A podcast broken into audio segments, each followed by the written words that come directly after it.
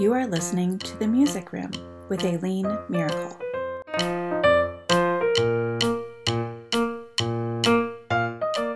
Everyone. Welcome to episode 84 of The Music Room. Today, I'm going to talk to you about starting an elementary choir. Whether or not you are actually starting a choir, or maybe you're just trying to think about how you might streamline things more, maybe you want to change some things about the way that you currently do choir, then this episode is for you.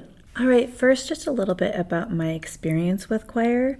So, I, full disclosure, I was not in choir at all in any of my K to 12 experience was not choir related at all. I was totally in band. And when I was in college, I was just in choir for one semester and I really enjoyed it. But even at that point, I really hadn't exactly found my singing voice. I was not very comfortable singing. And then I started my Kodály levels and really was kind of like forced to be more comfortable with my singing voice. And I also took some vocal lessons because I really needed that just to be able to sing properly.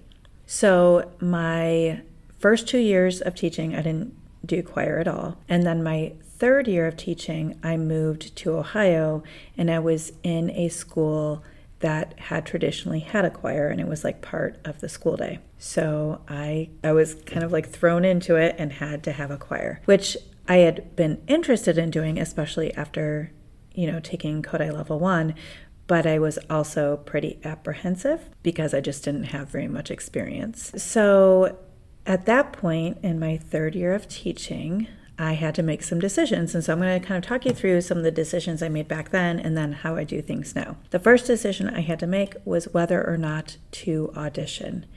I want to say that maybe in that school, they had been auditioning. I don't I don't know, it was so long ago. I could be wrong though. So I actually did audition, but I don't remember if like I just took everybody anyway and I was just hearing their singing voices or if I did have to, you know, only take some students. I honestly don't remember. Since then, I've decided to never audition. It's pretty much just like whoever wants to be in the choir can be in the choir. And I do feel like that is a good move because you know, some students are not going to sing in tune, they're not going to match pitch right away, but really, the more experience they have singing, the more they're going to be able to match pitch. So I'm perfectly comfortable not auditioning at this point, although you might consider like taking everybody who's interested, but at least getting an idea of where they are vocally and that's why you're auditioning. So you just kind of want to think about that. Are you just going to send home a note to parents saying who's interested in being a choir and take everyone as they come? Or do you want to hear them individually sing? So that's kind of the first thing you want to figure out. Then you also want to figure out which grade levels you are going to include. Typically, I have had third, fourth, and fifth grade in my choir. That can lead to a pretty big choir, like around 100. Sometimes I've actually had more than 100. This past year, because we were social distancing, I limited it to fourth and fifth grade. So it was a much smaller choir. This year, we don't have to socially distance. So I think we might open it back up to third grade, which again will lead to a pretty big choir, but it's just so much fun. So just, you know, think about which grade levels you would like to include. And if you're a little bit unsure how much interest you're going to have, you could always like open it up to just one or two grade levels kind of see what the interest is and then open it up to another grade level if you ha- if you still have room. You'll also want to consider when to hold rehearsals.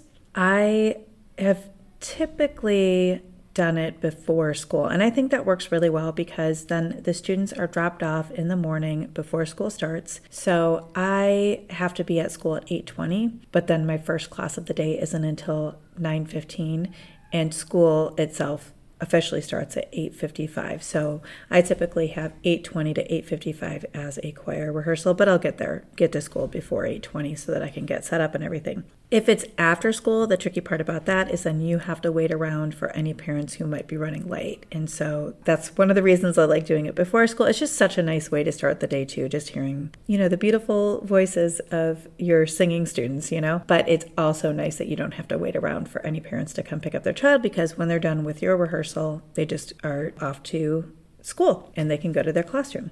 All right, another decision is how to publicize. So, how are you going to recruit pretty much? I've done it a few different ways. I have discussed it in class. So, I often will take you know, maybe 15 to 20 minutes of a lesson for whichever grade levels will be in choir. And I'll talk to them about the opportunity. And then I often will show them a video. And this could be a video of your choir, or if you don't have any great videos of your choir or you just haven't had choir yet, then you could just show, you know, find a good video of a choir. I can link to some in the show notes some good examples of this. So you can show a video of a children's choir and, you know, explain that we might not be singing that exact song, but it'll just give them a better idea of what a choir does and what a, you know, choir sounds like. And then you'll want to have a letter ready for your students to hand them out if they're interested in being in choir. You could also send this as an email to parents.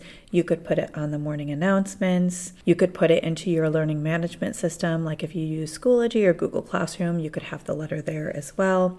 You might send an email to parents, or you could also send it in, like, if your school has like a newsletter or something, you could put it in there. So, lots of different ways that you could publicize it. And you probably want to leave the you know enrollment open for a couple weeks so that you can give your students enough time to enroll and I used to do this where they would have to like turn in a slip of paper, like they'd cut off the bottom of the letter or whatever, turn that into me. And now I do it as a Google form. It's so much easier to do it as a Google form. And then you can just look at your Google form and see who has signed up. And on this Google form, I typically would ask like their grade level, their classroom teacher. It's just good information to have. And then if you are, you know, asking them to spend any money to enroll in choir, and we'll talk about that in a minute, you could have something on there like, I agree to send a check for however much you're asking for a choir to the office, payable to whatever right? So you could put something like that on there.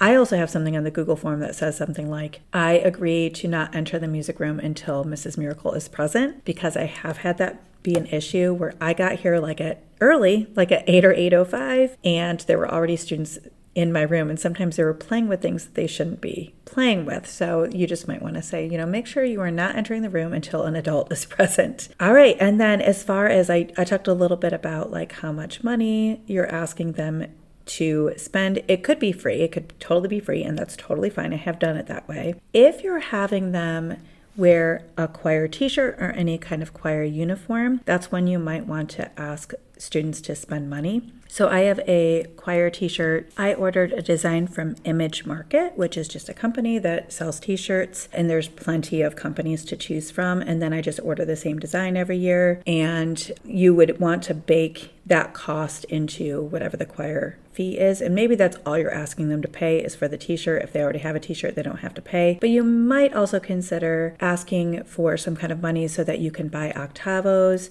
If you have to pay a piano accompanist so that you can pay for a piano accompanist. Those are all things to consider. Currently, Nathan, who is the traveler, the other music teacher at my building, he's my piano accompanist, which is awesome because he plays beautifully. And then we have this whole stipend system that we work with, so he's he is able to get paid for his work. But in the past, I have hired piano accompanist. So you just you know want to consider that as well and look at your library. Are you going to be pulling? Do you have a library, first of all? Are you going to be pulling music from that library or are you going to be purchasing octavos? And, you know, when I set up or when I figure out my repertoire for the year, I often have some songs that don't have octavos. They're just rounds that I'm teaching the students. So don't feel like every song that they perform has to be an octavo, but I do like to have a few octavos in there and teach them how to read an octavo and all that fun stuff. As far as choir t shirts go, you also want to consider when you want the students to wear them. So, are they wearing them at all their performances? Are they only wearing them like on daytime performances or field trips and then they're dressing up nicely for evening performances? How do you want to do that? And then you'll want to consider how many concerts you will have. So I typically have a winter concert and a spring concert. My choir also helps out with the sing along, so they lead a few songs on the sing along. And I think this year, actually, we are actually kind of combining the sing along as an evening performance with the choir concert. But I've also done some performances in the community. I live near Columbus, Ohio, so we have performed at a Columbus Blue Jackets game it wasn't actually on the ice, but it was like kind of, you know, at the arena. We perform beforehand and then they get a good deal on Blue Jacket tickets. And, you know, a lot of the choir members stay and they watch the game, which is really fun. And it that works as a fundraiser. So we actually do get money back for that. Um, we have also performed at retirement homes. I think one year we performed at Cabela's. So there are a lot of different opportunities, especially if you know someone who works at something, you know, a senior community home or retirement home or a store or something like that. You just want to kind of think about that. And I'm always bad about like waiting until the last minute to figure those things out. So I've made a goal for myself this year to have all of that figured out ahead of time so that the parents can put those dates on their calendar and they and they know what they're getting into. So that's just kind of an overview. Like I said, hopefully that was helpful for anybody who is starting a choir or you're just kind of thinking about how you might do differently. And I also want to mention that if you go to this podcast episode on my website, you can go to mrsmiraclesmusicroom.com slash podcast and then find this episode, which is 84. Then you can sign up to receive a free choir recruitment letter that is editable. So you can kind of see the wording I use, edit it as needed, print it out, and you're good to go. So make sure to check that out. All right, I'm going to talk about what I'm consuming. All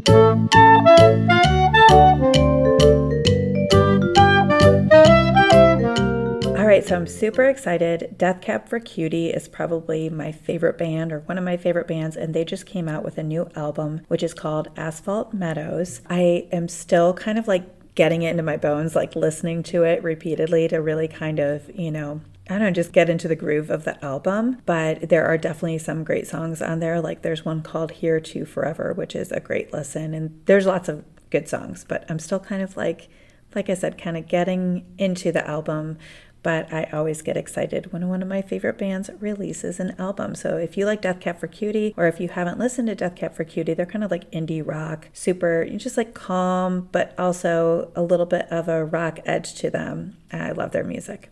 All right, I hope that this was helpful to you as you're figuring out how to do your choir. And if you have any questions, feel free to reach out to me and have a great day.